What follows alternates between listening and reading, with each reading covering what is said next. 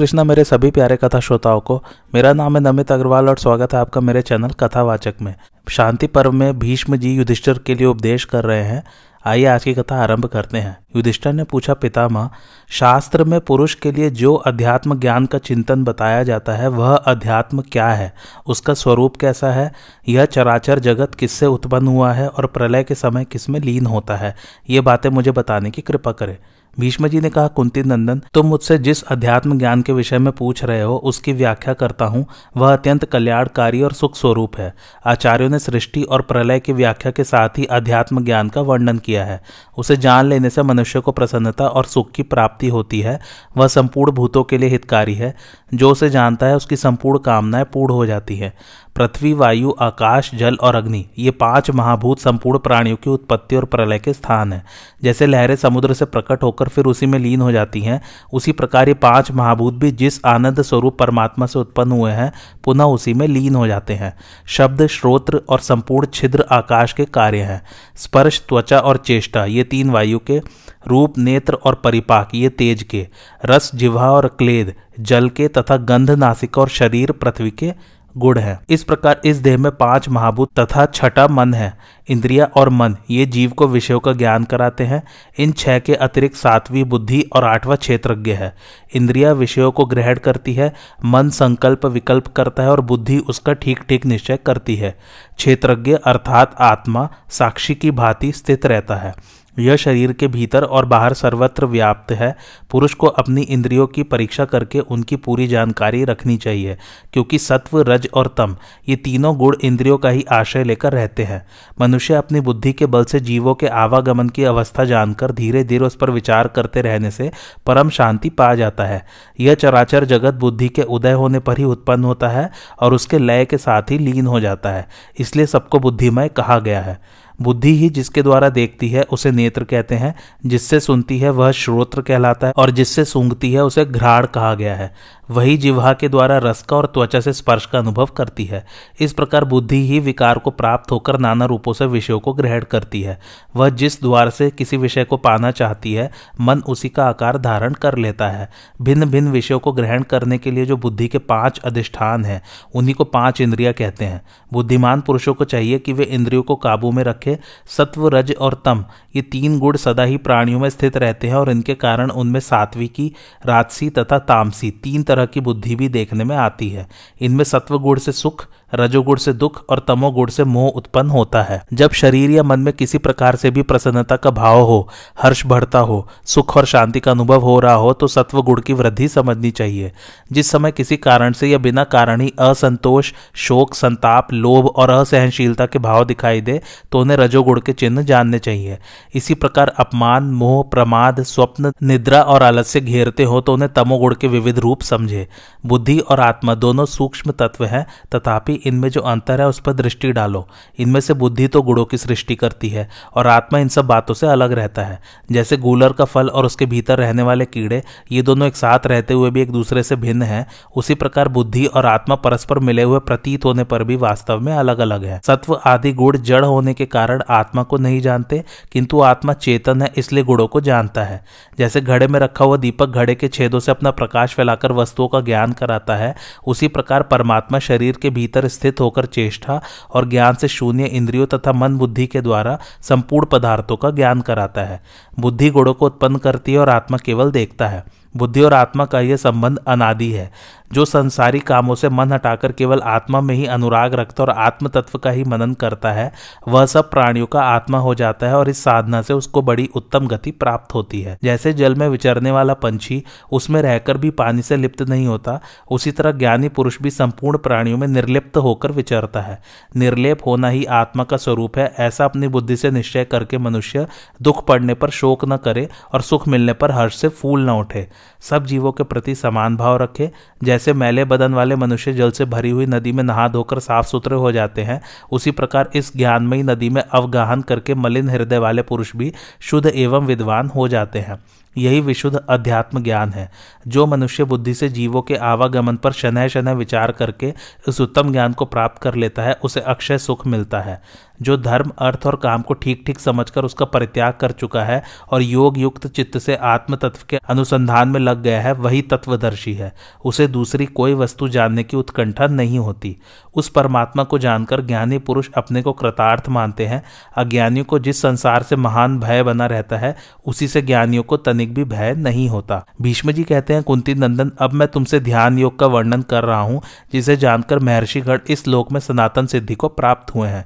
योगियों को चाहिए कि वे सर्दी, गर्मी आदि द्वंद्वों को सहन करते हुए नित्य सत्व गुण में स्थित रहें और सब प्रकार की आसक्तियों से मुक्त होकर शौच, संतोष आदि नियमों का पालन करते हुए ऐसे स्थानों पर ध्यान करें, जहाँ स्त्री आदि का संसर्ग तथा ध्यान विरोधी वस्तुएँ न हो, जहाँ मन में पूर्णतः शांति बनी रहे। योग का साधक इंद्रियों को विषयों की ओर से समेट कर काष्ठ की भांति निश्चल होकर बैठ जाए और मन को एकाग्र करके परमात्मा में लगा दे।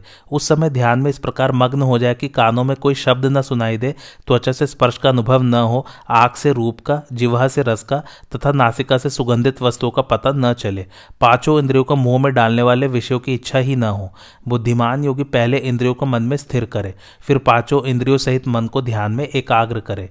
इस प्रकार प्रयत्न करने से पहले तो कुछ देर के लिए इंद्रियों सहित मन स्थिर हो जाता है, किंतु फिर बादलों में चमकती हुई बिजली की तरह वह बारंबार विषयों की ओर जाने के लिए चंचल हो उठता है। जैसे पत्ते पर पड़ी हुई पानी की बूंद सब ओर से हिलती रहती है, उसी तरह ध्यान मार्ग में स्थित साधक का मन भी चलायमान होता रहता है। एकाग्र करने पर कुछ देर तक तो वह ध्यान में स्थिर रहता है, किंतु फिर नाड़ी मार्ग में प्रवेश करके वायु की भांति चंचल हो जाता है। ऐसे विक्षेप के समय ध्यान योग को जानने वाले साधक को खेद या चिंता नहीं करनी चाहिए, बल्कि आलस्य और मात्सर्य का त्याग करके ध्यान के द्वारा मन को पुनः एकाग्र करने का प्रयत्न करना चाहिए। योगी जब ध्यान का आरंभ करता है तो पहले उसके द्वारा क्रमशः विचार, विवेक और वितर्क नामक ध्यान होते हैं। ध्यान के समय मन में कितना ही क्लेश क्यों न हो, साधक को घबराकर प्रयत्न नहीं छोड़ना चाहिए, बल्कि अपने आत्मा के कल्याण के लिए विशेष तत्परता के साथ उसमें लग जाना चाहिए। प्रतिदिन मन और इंद्रियों को ध्यान मार्ग में स्थापित करके योगाभ्यास करने से इंद्रियों सहित मन अपने आप शांत हो जाता है। इस प्रकार मनोनिग्रह अनुग्रह पूर्वक ध्यान करने वाले योगी को जो दिव्य सुख प्राप्त होता है, वह मनुष्य को किसी उद्योग से या दैव की सहायता से भी नहीं मिल सकता। जो जो ध्यान जनित सुख का अनुभव होता है, त्यो ही त्यो ध्यान में अनुराग बढ़ता जाता है। इस प्रकार योगी लोग ध्यान के द्वारा दुख शोक से रहित निर्वाण अर्थात मोक्ष को प्राप्त कर लेते हैं। युधिष्ठर ने पूछा, जप करने वाले लोगों को किस फल की प्राप्ति होती है? उन्हें किन लोगों में स्थान मिलता है? जप की विधि क्या है? जापक किसे कहते हैं? और जप करने योग्य मंत्र क्या है? ये सारी बातें मुझे बताइए, क्योंकि आप सर्वज्ञ हैं। भीष्म जी ने कहा, इस विषय में जानकार लोग यम, काल और ब्राह्मण के संवाद रूप में एक प्राचीन इतिहास का उदाहरण दिया करते हैं। हिमालय पर्वत के पास एक महायशस्वी धर्मात्मा ब्राह्मण रहता था।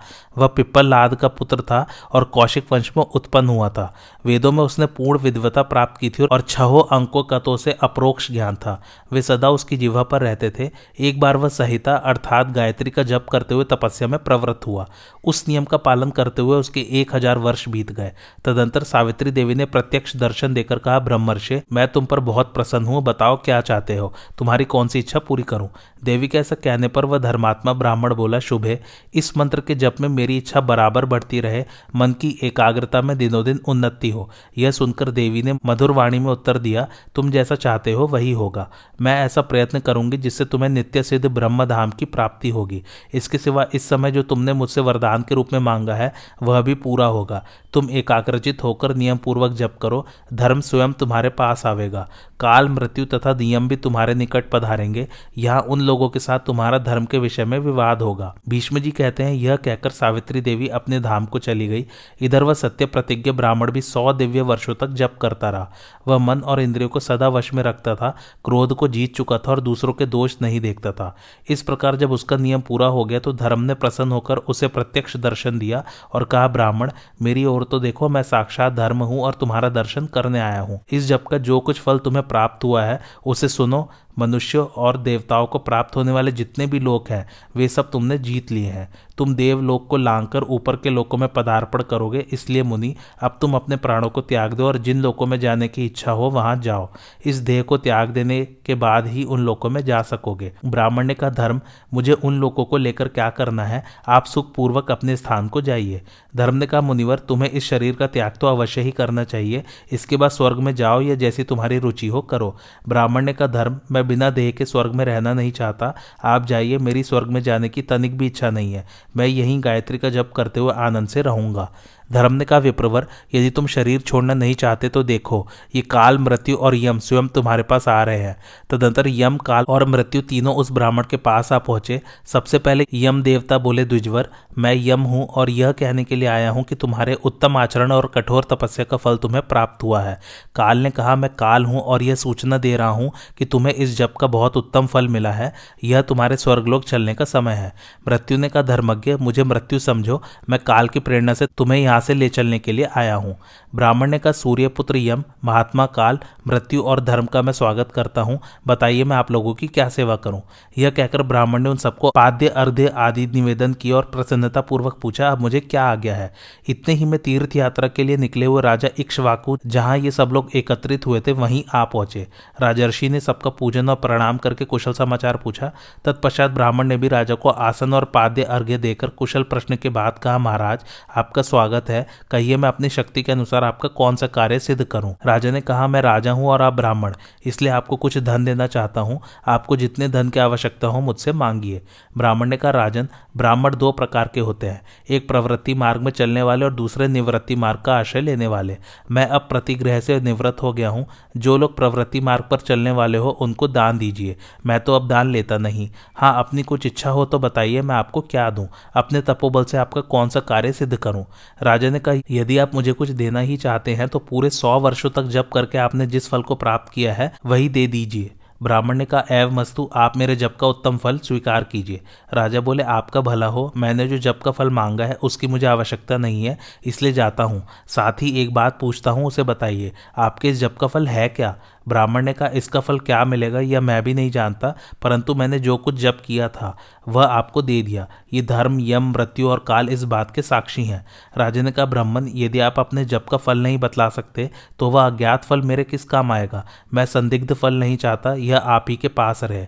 ब्राह्मण ने कहा, राजन, अब तो मैंने अपने जप का फल दे चुका। अब दूसरी कोई बात नहीं स्वीकार करूँगा। हम दोनों को अपनी अपनी बात पर दृढ़ रहना चाहिए। पहले जप करते समय कभी मैंने फल की कामना नहीं की थी, अतः इस जप का क्या फल होगा यह कैसे जान पाऊँगा? आपने दीजिए कहकर मांगा और मैंने देता हूँ कहकर दे दिया। ऐसी दशा में अपनी बात झूठी नहीं करूँगा। आप धैर्य धारण करके सत्य की रक्षा कीजिए। इस प्रकार स्पष्ट बताने पर भी यदि मेरी बात नहीं मानेंगे तो आपको असत्य का महान पाप लगेगा। स्वयं यह पधार कर आपने मुझसे जब के फल की याचना की और वह मैंने आपको अर्पण कर दिया। इसलिए अब आप सत्य पर डटे रहकर मेरे दिए हुए फल को स्वीकार कीजिए। झूठ बोलने वाले मनुष्य को न इस लोक में सुख मिलता है, न परलोक में।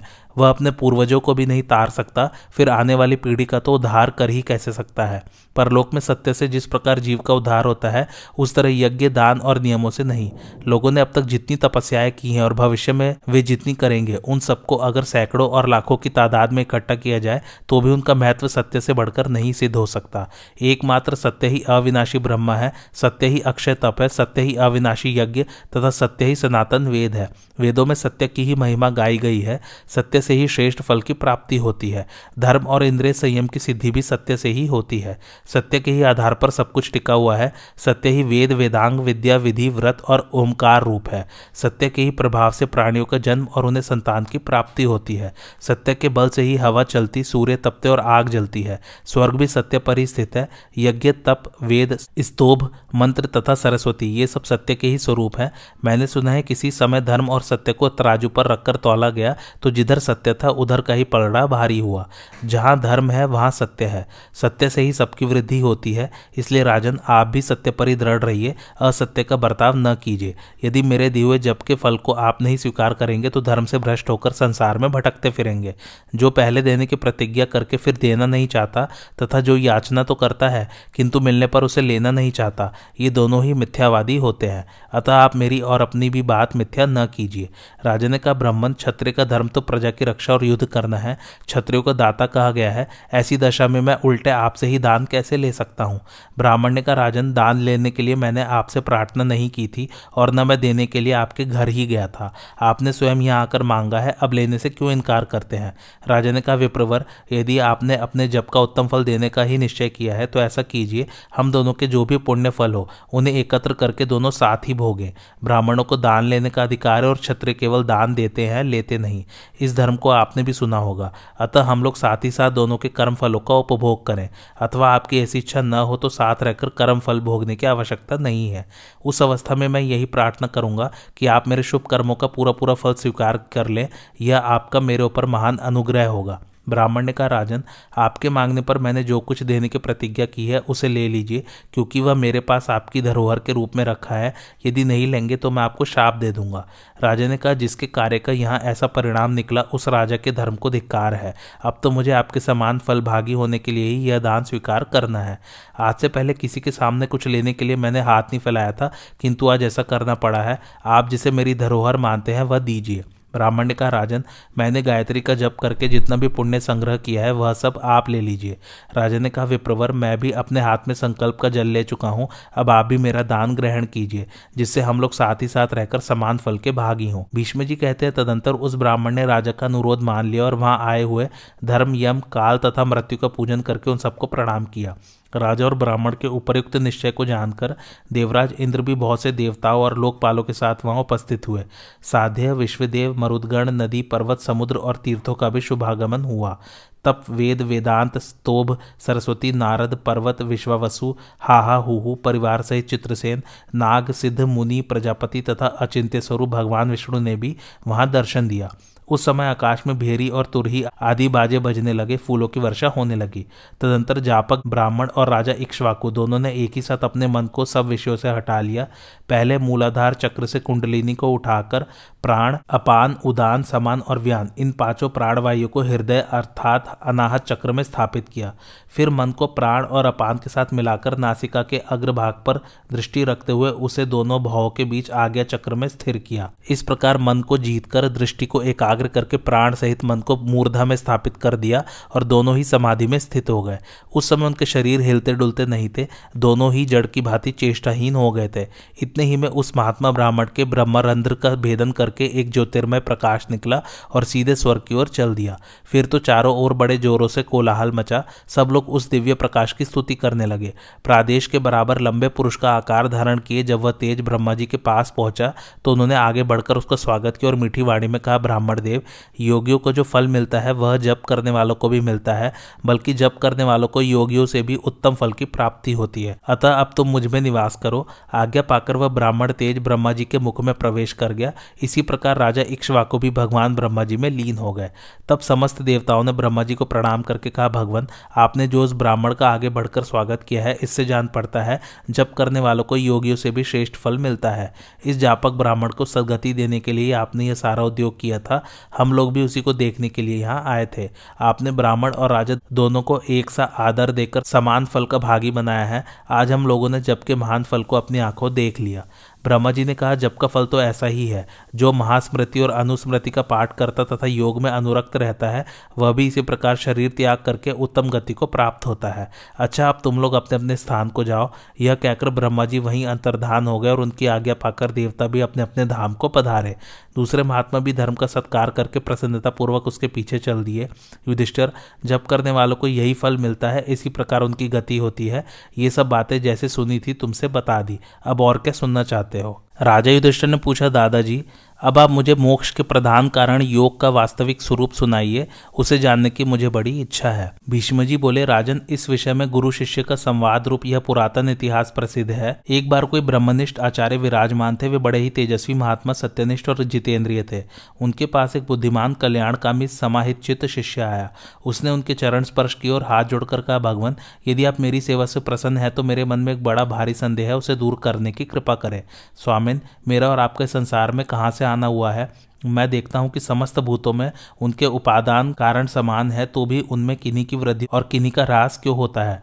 तथा वैदिक, स्मार्त और लोक में जो वर्णाश्रम धर्म संबंधी वाक्य प्रसिद्ध है, उनका किस प्रकार समन्वय हो सकता है? भगवान ये सब बातें मुझे स्पष्ट करके समझाने की कृपा करे। गुरु ने कहा श्री कृष्ण ही आदि अंत से रहित काल चक्र हैं, उन्हीं के भीतर ये तीनों लोक चक्र के समान घूम रहे हैं। श्री कृष्ण को ही अक्षर, अव्यक्त, अमृत, सनातन पर ब्रह्मा भी कहते हैं। ये अविनाशी परमात्मा ही पितर, देवता, ऋषि, यक्ष, राक्षस, नाग, असुर और मनुष्य आदि की रचना करते हैं। इसी प्रकार कल्प के आरंभ में अपनी माया में स्थित होकर ये वेद, शास्त्र और सनातन लोक धर्मों को अभिव्यक्त करते हैं। जिस प्रकार ऋतु परिवर्तन के साथ भिन्न भिन्न ऋतुओं के लक्षण प्रकट होते रहते हैं, वैसे ही प्रत्येक युग में तदनुरूप भावों की अभिव्यक्ति होती रहती है। तथा काल क्रम से उन युग आदि में जिस समय जो जो वस्तु भासती है, उस समय लोक यात्रा के द्वारा उसी उसी प्रकार का ज्ञान उत्पन्न होता रहता है। कल्प के अंत में वेद और इतिहासों का लोप हो जाता है, उन्हें सर्ग के आरंभ में भगवान स्वयंभू के आदेश से महर्षि लोग तप द्वारा फिर प्राप्त कर लेते हैं। उस समय स्वयं भगवान ब्रह्मा जी को वेद का, बृहस्पति जी को वेदांगों का, शुक्राचार्य को नीति शास्त्र का नाराज़ जी को गंधर्व विद्या का, भरद्वाज को धनुर्विद्या का, गार्ग्य को देवर्षियों के चरित्र का और कृष्ण त्रय को चिकित्सा शास्त्र का ज्ञान होता है। उसी समय अनेकों शास्त्रज्ञ न्याय आदि विभिन्न तंत्रों की रचना करते हैं। उन्होंने युक्ति शास्त्र और आचरण के द्वारा जो कुछ उपदेश किया है, तुम्हें वही करना चाहिए। पर ब्रह्मा अनादि और सबसे परे हैं, उसे देवता और ऋषि भी नहीं जानते, उसे तो एकमात्र जगत पालक भगवान नारायण ही जानते हैं। नारायण से ही ऋषि, मुख्य मुख्य देवता और असुर तथा पुराने राजर्षियों ने उस ब्रह्म को जाना है। वह ब्रह्म ज्ञान समस्त दुखों का परम औषध है। जब प्रकृति पुरुष से अधिष्ठित विविध पदार्थों को रचने लगती है तो उससे कारण से ही जगत उत्पन्न होता है। पहले अव्यक्त प्रकृति से बुद्धि उत्पन्न होती है, उससे अहंकार अहंकार से आकाश आकाश से वायु वायु से तेज तेज से जल और जल से पृथ्वी उत्पन्न होती है। ये आठ मूल प्रकृतियाँ हैं। सारा जगत इन्हीं में स्थित है। इन्हीं से पाँचों ज्ञानेन्द्रिया पाँच कर्मेंद्रिया, पाँच विषय और एक मन, ये सोलह विकार होते हैं। श्रोत्र, त्वक, चक्षु जीवा और घ्राण, ये पाँच ज्ञानेन्द्रिया हैं। पाद, पायु, उपस्थ, हस्त और वाक, ये पाँच कर्मेंद्रिया हैं। शब्द, स्पर्श, रूप, रस और गंध, ये पाँच विषय है तथा इन सब में व्यापक जो सर्वगत चित्त है, वह मन है। मन सर्वरूप है। रस ज्ञान के समय यह जिवह रूप हो जाता है तथा बोलने के समय यही वाक कहा जाता है। इस प्रकार भिन्न भिन्न इंद्रियों के साथ मिलकर उन उनके रूप में मन ही व्यक्त होता है। मन को सत्व गुण का कार्य कहा है और सत्व को अव्यक्त का। अतः बुद्धिमान पुरुष को चाहिए कि वह आत्मा को समस्त भूतों के आत्मा अव्यक्त अर्थात मूल प्रकृति में स्थित जाने। इस प्रकार ये संपूर्ण पदार्थ प्रकृति से अतीत उस निरंजन देव में स्थित होकर संपूर्ण चराचर जगत का निर्वाह कर रहे हैं। वह परमात्मा इन पदार्थों से संपन्न इस नौ द्वारों वाले पवित्र नगर को व्याप्त करके इसमें शयन करता है, इसलिए उसे पुरुष कहते हैं। वह पुरुष जरा मरण से रहित, व्यापक, सर्वज्ञत्व आदि गुणों वाला, सूक्ष्म और समस्त भूत एवं गुणों का आशय है। जिस प्रकार अग्नि काष्ट में व्याप्त रहने पर भी दिखाई नहीं देती, उसी प्रकार आत्मा शरीर में रहता तो है, किंतु दिखाई नहीं देता। तथा जिस तरह यत्न पूर्वक मथने पर काष्ट में छिपी हुई अग्नि प्रकट हो जाती है, वैसे ही योगाभ्यास के द्वारा शरीर में स्थित आत्मा का साक्षात्कार हो सकता है। जिस प्रकार स्वप्नावस्था में पाँच ज्ञानेन्द्रियों के सहित जीव आत्मा इस शरीर को छोड़कर अन्यत्र चला जाता है, वैसे ही मृत्यु के बाद भी वह अन्य शरीर ग्रहण कर लेता है। कर्म के द्वारा ही इस देह का बाध होता है, कर्म से ही अन्य देह की उपलब्धि होती है, तथा अपने किए हुए प्रबल कर्म के द्वारा ही वह अन्य शरीर में ले जाया जाता है। राजन, जंगम और स्थावर जो चार प्रकार के प्राणी हैं, वे अव्यक्त से उत्पन्न हुए हैं और अव्यक्त में ही समा जाते हैं। जिस प्रकार पीपल के बीच में अव्यक्त रूप से बड़ा भारी वृक्ष समाया हुआ है, किंतु वृक्ष रूप में आने पर वह व्यक्त हो जाता है, वैसे ही सारे संसार की अव्यक्त से उत्पत्ति होती है। जिस तरह लोहा अचेतन होने पर भी चुंबक की ओर खिंच जाता है, वैसे ही शरीर के उत्पन्न होने पर उसके स्वाभाविक संस्कार तथा अविद्या, काम कर्मादि दूसरे गुण उसकी ओर खिंच आते हैं। आत्मा सबके पहले विद्यमान था, वह नित्य, सर्वगत, मन का भी हेतु और उपलक्षण है। अज्ञान रूप कर्म ही जगत की उत्पत्ति का कारण बताया गया है। इन कारणों से युक्त होकर जीव कर्मों का संग्रह करता है तथा कर्मों से वासना और वासनाओं से पुनः कर्म होते हैं। इस प्रकार यह आदि अंत शून्य महान संसार चक्र चलता रहता है। जिस प्रकार तेली लोग तेल से युक्त होने के कारण तिलों को पेरते हैं, उसी प्रकार ये सारा जगत आसक्तिग्रस्त होने के कारण अज्ञान जनित भोगों द्वारा कर्म चक्र में पेरा जा रहा है। जीव अहंकार के अधीन होकर तृष्णा के कारण कारण कर्म करता है और वह कर्म आगामी कार्य कारण संयोग में हेतु बन जाता है। अतः विवेकी पुरुष को क्षेत्र और क्षेत्रज्ञ का अंतर जान लेना चाहिए। इन दोनों के दातात्म्य का सा अभ्यास हो जाने से जीव ऐसा हो गया है कि उसे अपने शुद्ध स्वरूप का पता ही नहीं लगता। भीष्म जी कहते हैं, राजन, इस प्रकार गुरुदेव ने शिष्य की शंका का समाधान किया। जैसे भुने हुए बीजों से फिर अंकुर नहीं निकलते, उसी प्रकार ज्ञान अग्नि से दग्ध हुए अविद्यादि क्लेश फिर आत्मा का स्पर्श नहीं कर सकते। कर्मनिष्ठ पुरुषों को जैसे प्रवृत्ति, धर्म ही अच्छा जान पड़ता है, वैसे ही विज्ञान निष्ठों को ज्ञानाभ्यास से बढ़कर और कोई वस्तु नहीं जान पड़ती। वेद को जानने वाले और वेदोक्त कर्मों में श्रद्धा रखने वाले पुरुष विरले ही मिलते हैं। वैदिक कर्मों का प्रयोजन स्वर्ग या मोक्ष है। इनमें अधिक महत्वपूर्ण होने के कारण बुद्धिमान लोग सबके द्वारा प्रशंसित निवृत्ति रूप मोक्ष मार्ग को ही चाहते हैं। सत्पुरुषों ने सदा से इसी मार्ग को ग्रहण किया है, अतः यही अधिक निर्दोष है। यह वह बुद्धि है जिसका अनुसरण करने से मनुष्य परम गति को प्राप्त कर लेता है। किंतु देहाभिमानी पुरुष इस मार्ग में नहीं जा सकता। वह तो क्रोध, लोभ आदि अनेकों राजस्तामस भावों से युक्त होकर अज्ञानवश बहुत से बखेड़े बाँध लेता है। अतः जो पुरुष देहाध्यास से छूटना चाहे, उसे किसी प्रकार का अवैध आचरण नहीं करना चाहिए। वह अपने लिए निष्काम कर्म के द्वारा मोक्ष का द्वार खोले, स्वर्गादि पुण्य लोगों के प्रलोभन में न फंसे। जो पुरुष एक बार धर्म मार्ग पर पैर रखकर फिर लोभवश काम क्रोध के चक्कर में पड़कर अधर्म करने लगता है, वह अपने परिवार सहित नष्ट हो जाता है। कल्याण कामी पुरुष को राग के अधीन होकर शब्द आदि विषयों का सेवन नहीं करना चाहिए। विषयों के कारण ही सत्वादी गुणों के संसर्ग से हर्ष, क्रोध और विषाद की उत्पत्ति होती है।